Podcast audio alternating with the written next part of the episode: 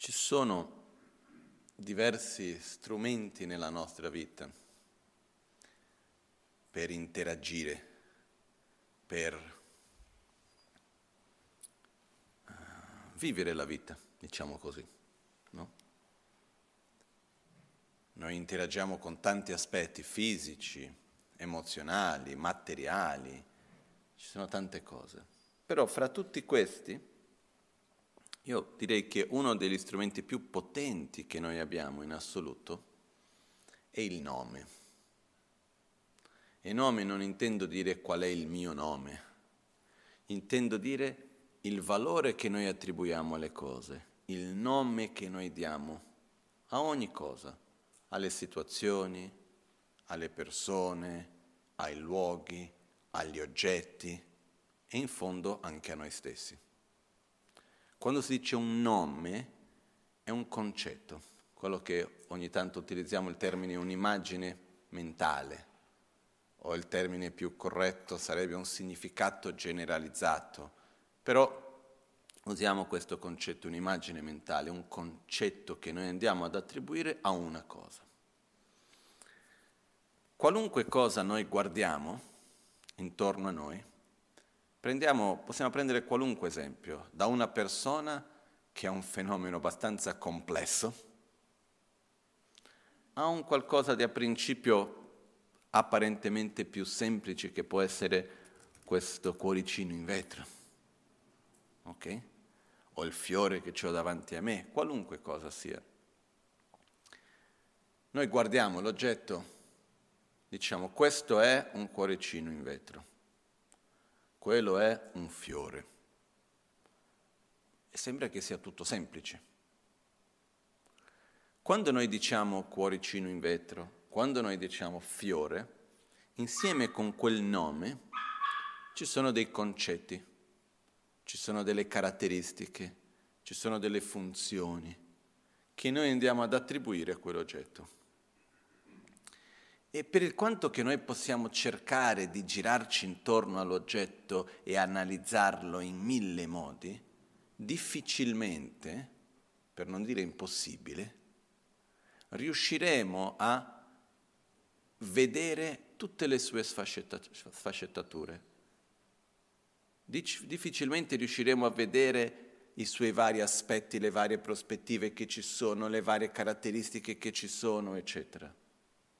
Quindi quando noi vediamo qualcosa e noi gli diamo un nome, noi stiamo, è come se fosse che noi andiamo a evidenziare una parte e lasciare tutto il resto all'oscuro. Non so se è chiaro questo. Immaginiamo una pagina enorme con tante parole e a un certo punto evidenziamo una parola e tutte le altre è come se non ci fossero. Poi possiamo evidenziare un'altra parola, ma non riusciremo mai a avere una visione completa del tutto, anche perché ci sono certe parti che nel nostro vedere sembrano contraddittorie, quindi se è questo non può essere quello. Perciò, quando noi vediamo qualcosa, noi prendiamo una piccola parte di quel qualcosa e noi crediamo che quello sia quella cosa lì. Quindi questo è un cuoricino di vetro, con tutto quello che io intendo che è un cuoricino di vetro. Quello è un fiore, no? Se non mi sbaglio una camellia bianca. No, io capisco niente di botanica, quindi anche i nomi dei fiori, piano piano stando qua ad Albagnano li sto imparando un pochettino. Però cosa succede? Se viene una persona che ha visto una parte diversa, ha evidenziato una parte diversa e dice no, quello non è un fiore, quello è, ha un'altra visione, un altro nome, io dico no, sei sbagliato. Perché? Perché hai una visione diversa di quella che è la mia. Il punto che voglio arrivare più che altro è che quando noi diamo un nome a qualcosa, noi stiamo evidenziando una parte e purtroppo anche parte di quello che noi evidenziamo, parte del valore che noi attribuiamo può essere corrisposto dall'oggetto, dalla situazione, dalla persona, e c'è una parte che spesso attribuiamo valori che non possono essere sostenuti o corrisposti. Non so se è chiaro questo. Ossia, io posso attribuire a un oggetto una caratteristica che l'oggetto non ha la capacità di sostenere. Questo viene chiamato una percezione erronea. Però è comune ed è normale che quando noi andiamo a dare un nome, andiamo ad attribuire un valore a qualcosa, una parte delle caratteristiche che attribuiamo possano essere sostenute e una parte no. Okay. Il vero problema non è neanche questo. Il vero problema è che noi in un modo spontaneo, naturale, non concettuale, siamo convinti che quel nome che abbiamo dato, quel valore che abbiamo attribuito sia la realtà, sia l'oggetto. Questa è la persona, questa è la situazione. E non una nostra percezione di qualcosa, non un valore che noi attribuiamo a qualcosa che ha tantissime altre sfaccettature, tantissime altre prospettive, tantissime altre caratteristiche e funzioni che io non sono capace di vedere e di evidenziare in questo momento. Ok? Qual è una delle esperienze più trasformative che possiamo avere riguardo un luogo, una situazione, una persona, eccetera. È cambiare la prospettiva. E quando noi riusciamo a tenere l'oggetto davanti e giriamo e a un certo punto vediamo che non è necessariamente come ci sembrava, che ci sono altri aspetti che sono diversi, che non vedevamo prima, che addirittura sembrano contraddittori. Ci sono queste illusioni ottiche, che ci sono oggetti che guardando da una certa prospettiva sembrano di una forma, quando guardi da un'altra vedi che c'è una forma diversa. No? Ma questo perché? Perché secondo da dove sono, la prospettiva in cui mi trovo, il modo in cui io vedo, ho un modo di vedere. Però dobbiamo essere consapevoli che quello è un modo di vedere, non è la realtà. E qui ci vuole umiltà, perché noi spesso viviamo nella presunzione di sapere come le cose sono. Viviamo nella presunzione di aver ragione. Però non è una cosa concettuale, è qualcosa di più spontaneo, profondo, nelle cose più banali, quotidiane. Ok? Adesso, una delle esperienze più profonde, più forti che possiamo avere riguardo una persona, riguardo un luogo, riguardo un oggetto, riguardo una situazione, è quella di riuscire a cambiare prospettiva, a vedere quella stessa cosa in un modo diverso. E la cosa più incredibile è che anche se l'oggetto è, diciamo, immobile, senza cambiare, è quello lì, quando noi cambiamo prospettiva, l'oggetto si trasforma, cambia anche in modo radicale. Perché l'oggetto che noi percepiamo è fatto di che cosa? Delle caratteristiche che noi vediamo. Perché, come posso spiegare questo meglio? Quando io vedo qualcosa, come funziona? Vedo un'immagine, sono tante, è la luce che arriva ai miei occhi. Questi segnali di luce che arrivano agli occhi vengono percepiti dalla coscienza visiva, quindi al cervello, io ricevo tutti quei segnali. Come funziona al nostro interno? Andiamo a vedere andiamo principalmente a cercare di capire che cosa stiamo vedendo sulla base di relazioni, riferimenti. Cosa c'è che io già conosco che è simile a quello che io sto vedendo. e facciamo riferimenti. Le cose che sono simili andiamo a evidenziare, cose che non hanno senso per noi, noi più o meno li mettiamo da parte. E alla fine diciamo è questo.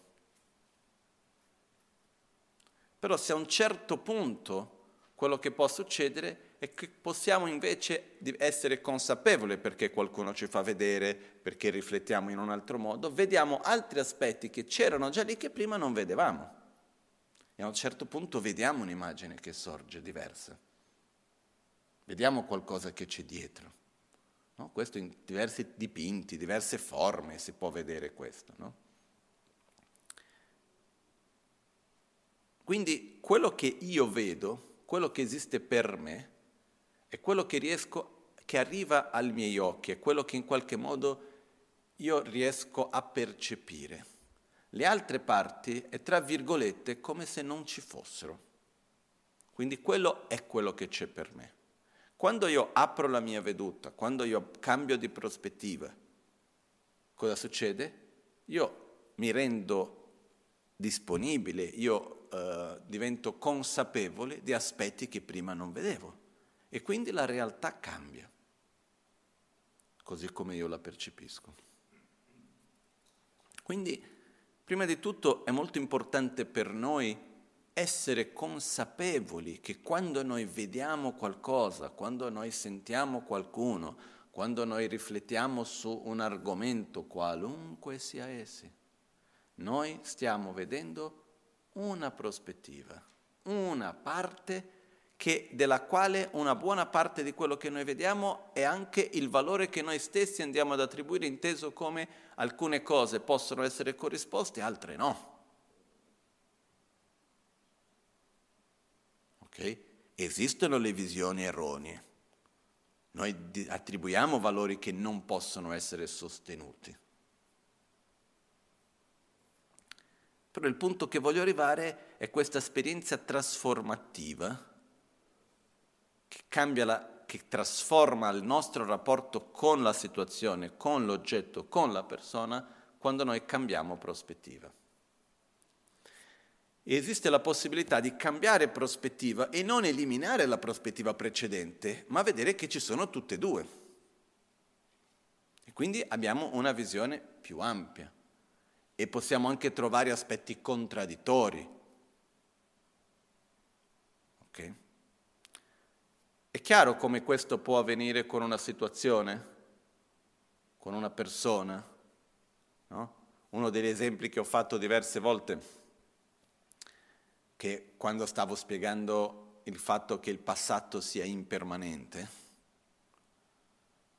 e il fatto non, il passato non è impermanente dal punto di vista che ciò che è accaduto cambia. Ciò che è accaduto cambia perché ciò che è accaduto per me riguarda la mia prospettiva, come io vedo, qual è il valore che io attribuisco a ciò che è accaduto.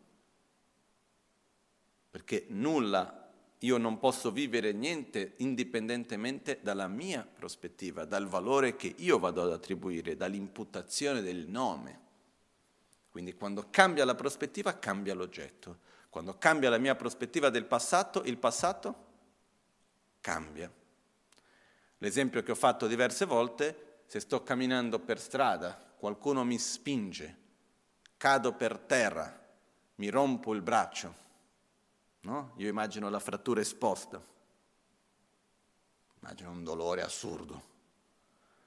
Chiamano l'ambulanza, eccetera, eccetera, sono in ospedale, ho un dolore fortissimo nel braccio, a un certo punto viene la polizia da qualche parte qual è il pensiero, qual è il sentimento verso chi ci ha spinto senza neanche conoscere quella persona. È un sentimento di gratitudine, di avversione, di indifferenza. Più probabilmente un sentimento di avversione, come ti sei permesso, non ti ho mai fatto nulla, ma anche se ti ho fatto qualcosa, non so neanche chi sia, come mi hai spinto, mi hai fatto del male mi hai fatto del male, quindi ho avversione di te. E da questo può venire il sentimento di vendetta, di odio, di tante cose possono venire fuori. Quindi quando arriva la polizia e dice no, abbiamo una ripresa di una telecamera di sicurezza di quello che è accaduto e uno può anche pensare meno male, adesso posso beccare quella persona lì, fargli questo, quell'altro, eccetera, eccetera. Ci fanno vedere la ripresa e ci accorgiamo, ci fanno capire nella ripresa che dietro di noi, che noi non vedavamo, c'era una rapina a mani armate. E il ladro aveva sparato nella nostra direzione mentre la persona che guardava nella direzione opposta nostra ha visto quello che stava accadendo e ci ha salvato la vita. Ci ha spinto e spingendoci in quel modo ci ha salvato la vita. Cadiamo per terra, la palottola passa dove eravamo dritto, finisce da un'altra parte e non ci fa del male. E quindi la polizia dice guarda mi dispiace per il tuo braccio, però guarda che questa persona ti ha salvato la vita. Cosa è successo? Il braccio fa male ancora. Ma la sensazione che abbiamo quando noi ci chiediamo ma cosa è successo oggi? Cosa è successo oggi? Mi hanno fatto del male o mi hanno salvato la vita? Mi hanno salvato la vita. Quindi il sentimento che abbiamo in questo caso verso quella persona che ci ha spinto rimane lo stesso o cambia? Se abbiamo ancora avversione o diventa gratitudine? Diventa gratitudine. La situazione è rimasta la stessa in parte. Non è che siamo tornati indietro, abbiamo fatto qualcosa, la macchina del tempo torna indietro, cambia qualcosa, però abbiamo cambiato prospettiva, abbiamo cambiato modo di vedere e cambiando quello la realtà è cambiata i nostri sentimenti, le nostre emozioni, le nostre sensazioni riguardo quell'evento specifico sono cambiate. Quando noi sentiremo il dolore nel braccio d'inverno che ci farà ancora male, quando sarà l'inverno umido che ci farà male il punto della frattura, invece di avere un ricordo di guarda quel bastardo lì piuttosto che, sentiremo, ah, quella persona mi ha salvato la vita ci sarà un ricordo diverso, una connessione diversa, perché il passato è cambiato. Ok? La cosa importante è che quando noi permettiamo questa esperienza trasformativa di cambiare prospettiva, la realtà cambia e di conseguenza la nostra esperienza cambia, il nostro modo di viverlo cambia. E spesso possiamo avere prospettive diverse che non vuol dire che una c'è e l'altra non c'è, perché molto spesso ci sono diverse prospettive che sono valide. La domanda non è tanto qual è la prospettiva che è reale, perché sono tante prospettive reali. La domanda è, scusate il modo, qual è quella che mi conviene di più. Alla fine dei conti qual è quella nella quale io sto meglio con me e con gli altri, quella che mi aiuta a sviluppare gli aspetti che mi portano a uno stato più di pace, di benessere, di gioia e così via. La cosa in parte più incredibile, più meravigliosa, è che nello stesso modo che noi ci relazioniamo con ogni situazione fra diverse prospettive, nello stesso modo che ci relazioniamo con ogni oggetto e ricordiamoci, anche se io vedo l'oggetto, la situazione tramite una prospettiva, tramite una visione, ricordiamoci anche che parte di quella nostra prospettiva è reale, nel senso che l'oggetto, la situazione può sostenere, e parte spesso è irreale, nel senso che non può sostenere, è una nostra idea che però non può essere sostenuta. La cosa importante è vedere che in realtà noi viviamo come se quella nostra prospettiva fosse la realtà. Noi non siamo consapevoli che è una nostra prospettiva. Quindi il primo passo è ricordarci che noi viviamo la realtà tramite prospettive, tramite imputazioni del nome, tramite valori attribuiti, chiamiamo come vogliamo, però il significato è questo. La cosa incredibile e che nello stesso modo che noi facciamo questo con tutto quello che ci circonda, lo facciamo anche con noi stessi. Okay? Da quando noi siamo molto piccoli, noi siamo cresciuti in un contesto nel quale, um, come posso dire,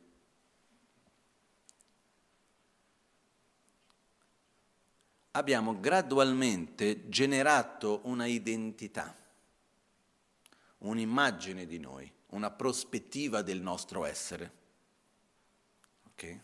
E questa immagine che abbiamo di noi stessi, di chi sono io, la prospettiva tramite la quale noi ci vediamo, innanzitutto ricordiamoci, è una prospettiva, anche se a noi appare come se fosse la realtà. Io sono questo. Io non sono questo. Questa è una caratteristica che io vedo di me, di cui una parte sarà reale e una parte sarà irreale, perché ci sono degli aspetti che noi vediamo di noi stessi che non possono essere sostenuti, così come del resto. Però è una prospettiva di tante altre che ci sono. E cosa succede ogni tanto quando noi ci permettiamo di girare un po' intorno, di vedere da un altro modo e vediamo in noi delle caratteristiche contraddittorie? Ci sono o no? Se c'è qualcuno che dice no, io non ho nessun aspetto contraddittorio, o sei un Buddha, qui mi auguro, o sei così fissato in una prospettiva che non riesci a vedere neanche la possibilità di altre, no? Ma tutti noi abbiamo aspetti contraddittori. Però spesso qual è la nostra tendenza quando noi vediamo gli aspetti contraddittori? Cercare di negare o uno o l'altro. Perché? Una delle ragioni è perché se la mia prospettiva è la realtà, l'altra non può essere la realtà, o è uno o è l'altro. E qua entriamo in conflitti. Quando noi siamo un insieme di cose e abbiamo degli aspetti contraddittori. E nello stesso modo che quando io guardo la situazione di chi mi ha spinto e mi ha fatto rompere il braccio, io la posso vedere con prospettive diverse. E se io mi chiedo, mi hanno fatto del male o no? Risposta? Sì, quella persona mi ha spinto, o sono caduto, mi ha fatto del male o no? Ha avuto un atto fisicamente violento nei miei confronti o no? Sì. Ok, allo stesso tempo, guardo dall'altra parte, mi ha salvato la vita o no? Sì. Mi ha fatto del bene? Sì. Ma quale è il giusto e quale è lo sbagliato? Tutti e due sono giusti. La domanda è quale delle due prospettive a me mi fa meglio? Perché una mi porta a coltivare rancore, odio, eccetera, e l'altra mi porta a coltivare gratitudine, amore, un sentimento di essere anche fortunato, una cosa bella. Wow, mi hanno salvato la vita, che fortunato sono stato. Non che sfortunato sono stato, mi hanno spinto per terra o sono caduto e mi ho rotto il braccio. Dipende dalla prospettiva della quale noi vediamo. Tutte e due sono reali. Ma qual è quella che alla fine mi fa star meglio? Okay? E allo stesso tempo che tutte e due sono reali, si direbbe anche che tutte e due sono irreali, perché nessuna di due è assoluta, tutte e due sono relative perché ci sono tantissime altre possibili anche. Ok? Cosa succede? Quando noi guardiamo noi stessi, noi vedremo che noi abbiamo tanti aspetti. Okay? E fra tutti questi aspetti che noi abbiamo, una delle esperienze più trasformative che possiamo fare nei nostri confronti è quella di cambiare la nostra identità. Noi spesso diciamo voglio cambiare la mia persona, voglio essere diverso. Vogliamo andare in palestra piuttosto che cambiare il taglio dei capelli, piuttosto che fare delle varie tip cose, eccetera, eccetera. Diciamo devo cambiare questa abitudine, non devo più reagire in quel modo, voglio fare di qua, voglio fare di là. E va bene tutto questo, senza togliere nulla. Però il modo più potente di trasformazione del nostro essere è cambiare prospettiva di noi stessi, cambiare la nostra propria identità. Okay? E questa è una delle cose che nelle pratiche del buddismo vajrayana si cerca di fare continuamente. Viene chiamato abbandonare la apparenza e l'aggrapparsi all'apparenza ordinaria e sviluppare un'apparenza e un'identità, che viene utilizzato il termine orgoglio, ma vuol dire identità divina. Quindi viene chiamato lo sviluppo della, dell'orgoglio divino, che è un'identità che guarda dal lato delle qualità e non dal lato dei conflitti, dei veleni mentali, dei problemi, eccetera. Sto semplificando fin troppo, eh? Però quello che si fa è il fatto che se io mi identifico nelle mie qualità, se io mi identifico nel fatto di dire no, io sono una persona che ho amore, ho pazienza, ho gioia, sono una persona che vuole il bene degli altri, io mi identifico con degli aspetti virtuosi, positivi in me, quando ci sono altri, perché si manifesteranno, io dico no, ma io non sono quello. Non voglio seguirli, non do spazio per nutrire altri aspetti perché non è con quello con cui io mi identifico. Mi trovo davanti a una situazione, il modo in cui io reagisco dinanzi alla situazione è fortemente influenzato per il modo in cui io mi vedo a me stesso, come io mi identifico. Un esempio che possiamo vedere è quando qualcuno lavora nell'ambito del teatro, della televisione, del cinema, comunque sia che deve far la parte di un personaggio. E ci sono diverse storie di attrici o attori che hanno dovuto fare un personaggio per un periodo abbastanza lungo. No? Ci sono queste in Brasile, abbiamo queste telenovelle infinite che non finiscono mai o altre cose del genere dove comunque un attore deve fare un personaggio per un periodo abbastanza lungo. E arriva un momento in cui l'attore, quando non sta facendo la parte del personaggio, incorpora in se stesso delle caratteristiche del personaggio. Esiste una sorta di simbiosi in un certo punto, dove uno fa anche fatica di essere se stesso e non essere il personaggio che uno stava facendo. No? Io ho un'amica che è un'attrice, una discepola di Rinpoche, e lei parlava di questo, diceva come è difficile quando fai un personaggio a tanto tempo, anche perché un bravo attore, una brava attrice, quando sono in un momento per fare bene un personaggio, devono in qualche modo incorporare quel personaggio. E dopo per uscirne non è così ovvio quando lo fai tanto, ci sono certi aspetti che entrano in sé, uno si identifica in quello.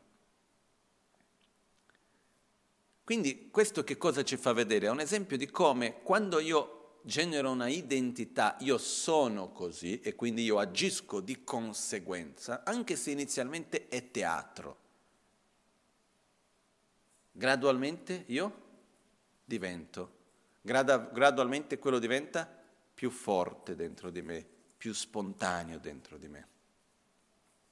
Questo non vuol dire che noi dobbiamo far finta, questo non vuol dire che noi dobbiamo essere, come si dice, falsi, assolutamente no, ma vuol dire che noi possiamo identificarci con certi aspetti piuttosto che con altri di noi stessi.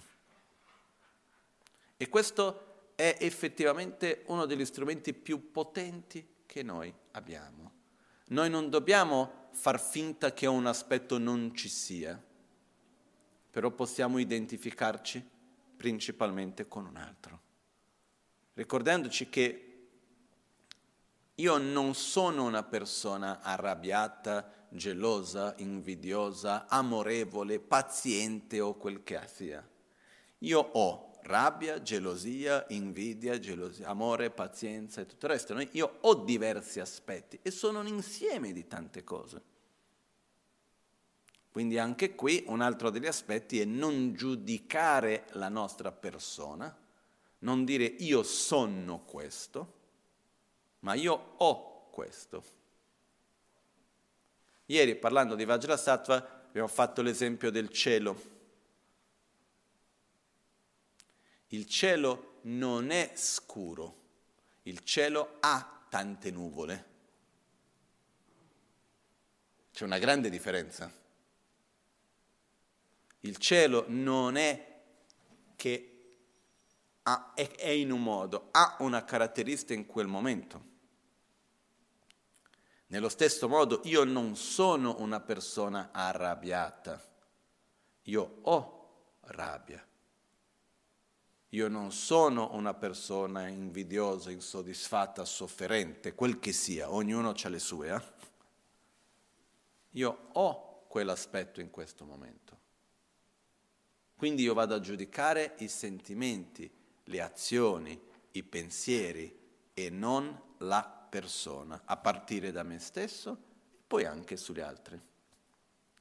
Perché nello stesso modo che noi possiamo vedere un aspetto nostro piuttosto che un altro, lo stesso accade anche nei confronti degli altri. Però nel nostro confronto questa è una cosa estremamente importante. Okay? E uno dei punti più valiosi, importanti in questo,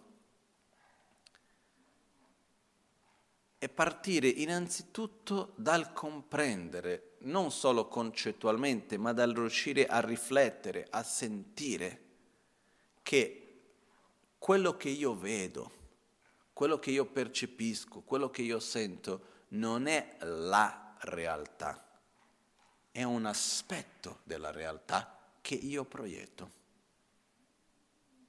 anche nei miei propri confronti. Ok?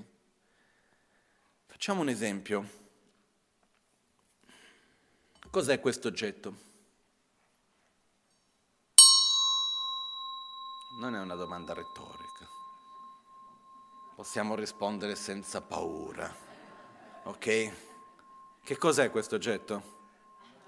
È una campana, giusto? Siamo tutti d'accordo, no? Ok, bene, questa è una campana, siamo tutti d'accordo.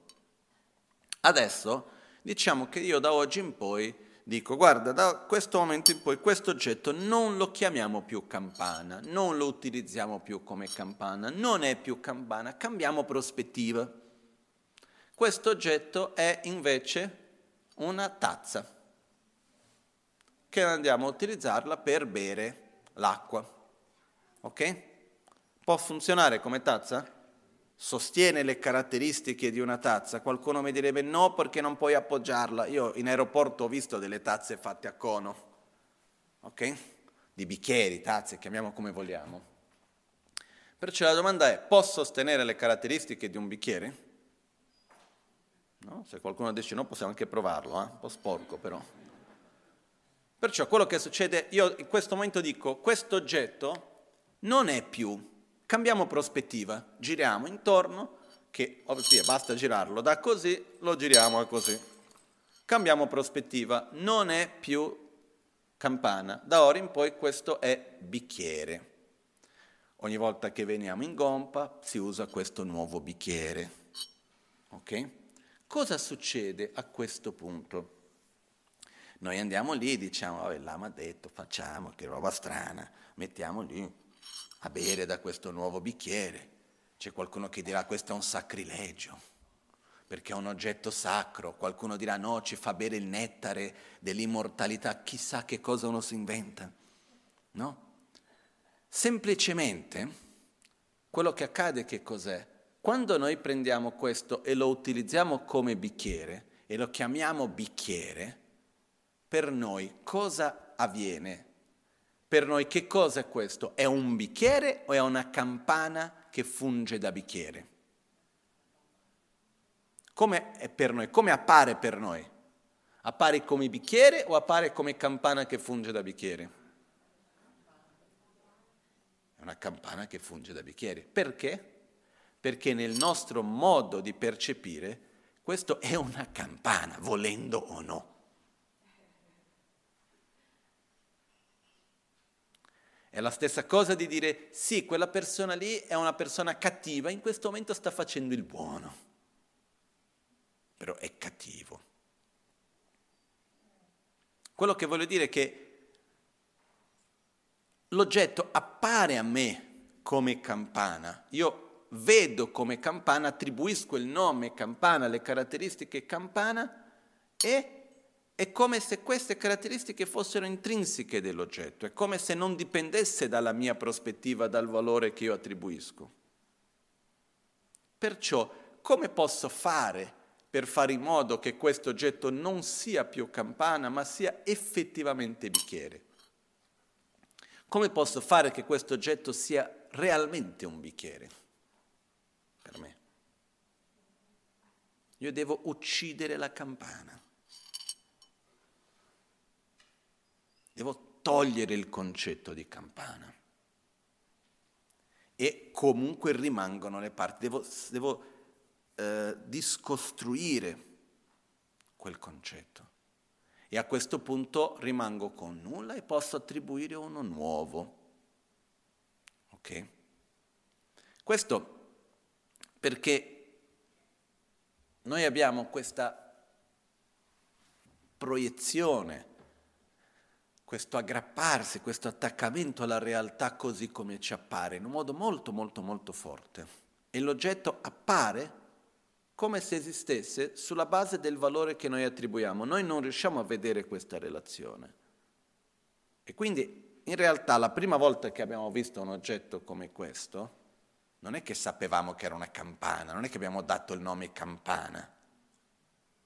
Noi cresciamo nello stesso contesto culturale, abbiamo un'educazione simile, abbiamo una visione di mondo su tanti aspetti simili, abbiamo concetti simili, sulla base di questo diciamo tutti è campana.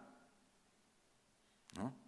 Però mi ricordo una nostra amica che ha lavorato con gli indigeni, ha avuto due esperienze che parlano proprio di questo. Una volta gli ha detto a loro, ok, vi voglio, oggi andiamo a conoscere che cos'è il gelato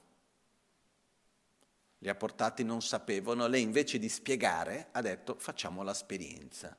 Non ha detto che era una cosa da mangiare, niente, semplicemente ha detto andiamo a fare una nuova esperienza. È andata al supermercato, ha comprato delle tazzette, delle vaschette da un litro di mm, gelato e quando stava pagando c'era uno dei ragazzi che non aveva mai visto un gelato in vita sua, nessuno aveva mai spiegato che cos'è, c'erano 45 gradi a Rio lui ha aperto la vaschetta, ha preso del gelato in mano, se l'ha messo in faccia. Ha detto, ah, che bello, come rinfresca. Ok? Non era sbagliato. Magari rimaneva un po' appiccicoso, però ha fatto la sua funzione che lui ha attribuito. Così come una volta arrivando in una tribù, in mezzo alla foresta che aveva contatto zero con il mondo esterno, una ragazza viene e dice, guarda, io ho un oggetto della vostra civiltà, ho un vostro oggetto che è arrivato qui, però quando è arrivato non funzionava bene, io l'ho migliorato. Ho detto, ah sì? E detto, ed è molto utile per noi.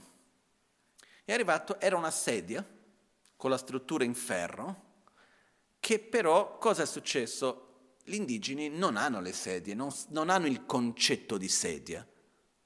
Un, di solito si siedono accovacciati, che fa molto meglio per la salute che noi seduti in sedia, poi abbiamo tutti i problemi di, di stitichezza, loro no. Perché abbiamo dei modi di fare che non sono molto sani, però al di là di quello.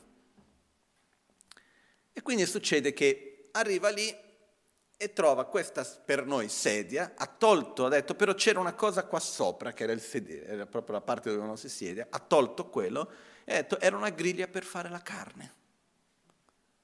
Perché la struttura della sedia aveva una parte di ferro, tipo uh, una griglia, sulla quale c'era la parte in legno per sedersi, ha tolto quella e ha detto era una griglia, sotto c'era la legna, mettevano il pesce sopra.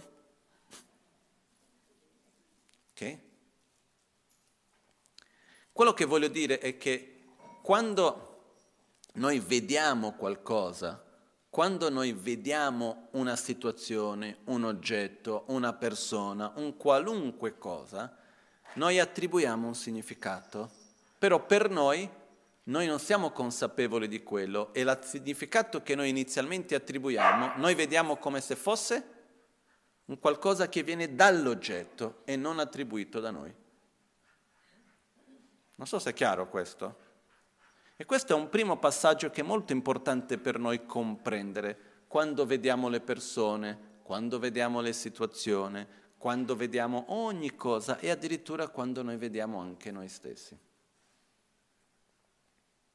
Perciò partiamo dal presupposto, partiamo dalla base che la realtà intorno a me è anche me stesso. Appare, appare a me come se fosse una cosa solida, sta, prestabilita, ma in realtà non è.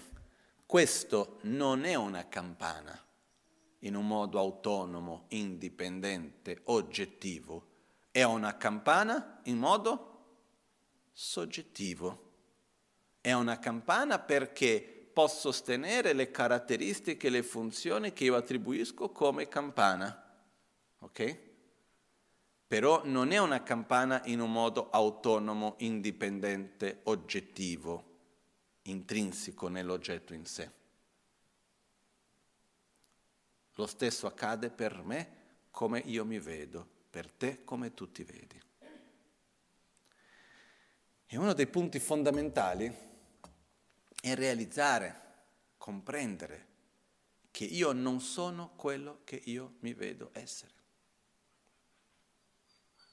Perché io mi vedo come se io esistessi in un modo totalmente autonomo, indipendente dal valore stesso che attribuisco. Io vedo una prospettiva e credo che io sono quello. E quando noi riusciamo a togliere quello, è quando noi ci apriamo per tante altre possibilità. E certe volte noi per aprirci a una nuova identità, a una nuova prospettiva, dobbiamo vivere una situazione di crisi nel quale sperimentiamo che quell'identità che avevamo non è più sostenibile in qualche modo, io non sono più quello che pensavo e a quel punto devo reinventarmi. Nella tradizione, nella pratica vajrayana, del buddismo vajrayana, quello che si fa è che per permettersi di dare una nuova identità a se stessi, noi simuliamo la morte. Uno immagina di morire, per togliersi da dosso questo attaccamento a questa immagine ordinaria, a questa immagine che abbiamo di noi stessi, e sulla base poi dopo della mente, del corpo molto sottile, ciò che continua dopo la morte, togliendo questa identità andiamo a generare una nuova identità. Però se noi partiamo semplicemente, che non è tanto semplicemente, ma se noi, già tanto, se noi partiamo dal fatto di riuscire a vedere che io non sono ciò che credo di essere, ciò che io credo di essere ha delle caratteristiche che sono sostenibili e delle caratteristiche che non sono sostenibili. Ci sono degli aspetti reali e degli aspetti irreali. Quello che io mi vedo così come io vedo ognuno e ogni cosa. E la cosa più importante, io posso cambiare la mia prospettiva, io posso cambiare il modo in cui io mi relaziono con me stesso. E questo è il cambiamento più profondo e più potente che noi possiamo fare, che porta di conseguenza tutto il resto. Per questo è importante identificare se stessi con le proprie qualità, con gli aspetti virtuosi, pacifici, gioiosi. E perciò in modo che più io mi identifico in un modo, più io vivo tramite quell'identità, più io agisco tramite quell'identità. Se io mi vedo come io sono una persona insoddisfatta, abbandonata, sola, eccetera, io vivrò in quel modo. Io vado a nutrire quell'identità, vado sempre di più a rinforzare quell'aspetto. Okay? Perciò è molto importante il modo in cui noi ci vediamo, il modo in cui noi, noi ci relazioniamo con noi stessi. E se noi ieri, no, leggendo il mantra di Vajrasattva, il mantra di Vajrasattva, una lettura del mantra dice l'essere di Samaya, un Vajrasattva Samayam Anupalaya, venga sia stabile sia presente, essere dell'impegno, che una lettura che possiamo dare è il nostro proprio essere fisico, è la nostra persona. E poi diciamo Vajrasattva Samaya Anupalaya, Vajrasattva Tenopatishta, Vajrasattva sii presente, Vajrasattva effettivo, l'essere di saggezza, che vuol dire riconoscere in questo mio essere riconoscere il mio potenziale, riconoscere le mie qualità pure, riconoscere il mio potenziale di essere un Buddha, il vuoto di esistenza intrinseca di me stesso. Io non esisto così come appaio a me in un modo autonomo, indipendente. Io ho le stesse capacità e le stesse caratteristiche di qualunque altro essere per essere un Buddha, per essere un essere perfetto. Non è che io sono un Buddha e non lo so ma io non ho, non sono un essere intrinsecamente sofferente, arrabbiato, invidioso, eccetera. La mia natura è libera da tutto ciò e sono momentaneamente presenti, è come il cielo che è libero nella sua natura dalle nuvole. Per questo momento ci sono le nuvole e io invece non mi identifico più nelle nuvole. E poi, no? Il mantra dice, un Vajrasattva Samayam Anupalaya, Vajrasattva Tenopachishta, Didro me bhava, Suttokayo me bhava, Supokayo me bhava, Anurakto me bhava. È la parte in cui dice sia stabile, sii soddisfatto, sia stabile con me, sii soddisfatto di me, um, fino a dire amami pa- con passione. Che vuol dire, anche una delle letture è guardiamo noi stessi, riconosciamo la nostra natura in quanto esseri interdipendenti, in quanto esseri che non siamo esseri sofferenti intrinsecamente, ma questa è una prospettiva tramite la quale noi siamo rimasti intrappolati. Usciamo da quello, ci permettiamo uscire da quella prospettiva e diciamo possa io avere una visione di me stesso migliore, pura, e possa io essere stabile in questo, possa io amarmi in un modo più profondo, perché quello di quando io riconosco la mia natura, in uno stato di beatitudine e vacuità, in uno stato di amore e saggezza, e io riesco a identificarmi in quello, non c'è nessuna forma di amore maggiore che questo che posso avere verso me stesso. E in questo stato possa io ottenere tutte, ottengo le realizzazioni, agisco in tutte le azioni con chiarezza, con eccellenza nella mente. Che gioia, che grande gioia. E con questo io andrò ad agire per il beneficio di tutti gli esseri, manterrò quest'unione di gioia, di saggezza e andrò ad agire mantenendo l'impegno di soddisfare le necessità degli altri, di essere a servizio degli altri, di aiutare gli altri a raggiungere uno stato di pace. Questo è uno dei significati del mantra. No? Quindi ricordare a noi stessi la nostra natura, ricordare a noi stessi la prospettiva con la quale noi vogliamo vederci. E più, e questo è quello che nel Tantra viene anche chiamato portare il risultato nel sentiero. Io oggi sono un Buddha? No. Ho il potenziale per esserlo? Sì. Quindi io agisco come se fossi, io mi vedo come se fossi, affinché gradualmente io diventi e vado a identificarmi con le mie qualità, vado a identificarmi con gli aspetti virtuosi, positivi e vado a rinforzare di conseguenza quello e non il contrario. Ok? Questo non vuol dire che dobbiamo chiudere gli occhi e far finta che non ci siano le altre cose. Non dobbiamo avere una sorta di sdoppiamento di personalità. Quando sorgono gli altri aspetti li accogliamo non li blocchiamo, non li seguiamo, non ci identifichiamo, lasciamo che passino, perché io non sono quello.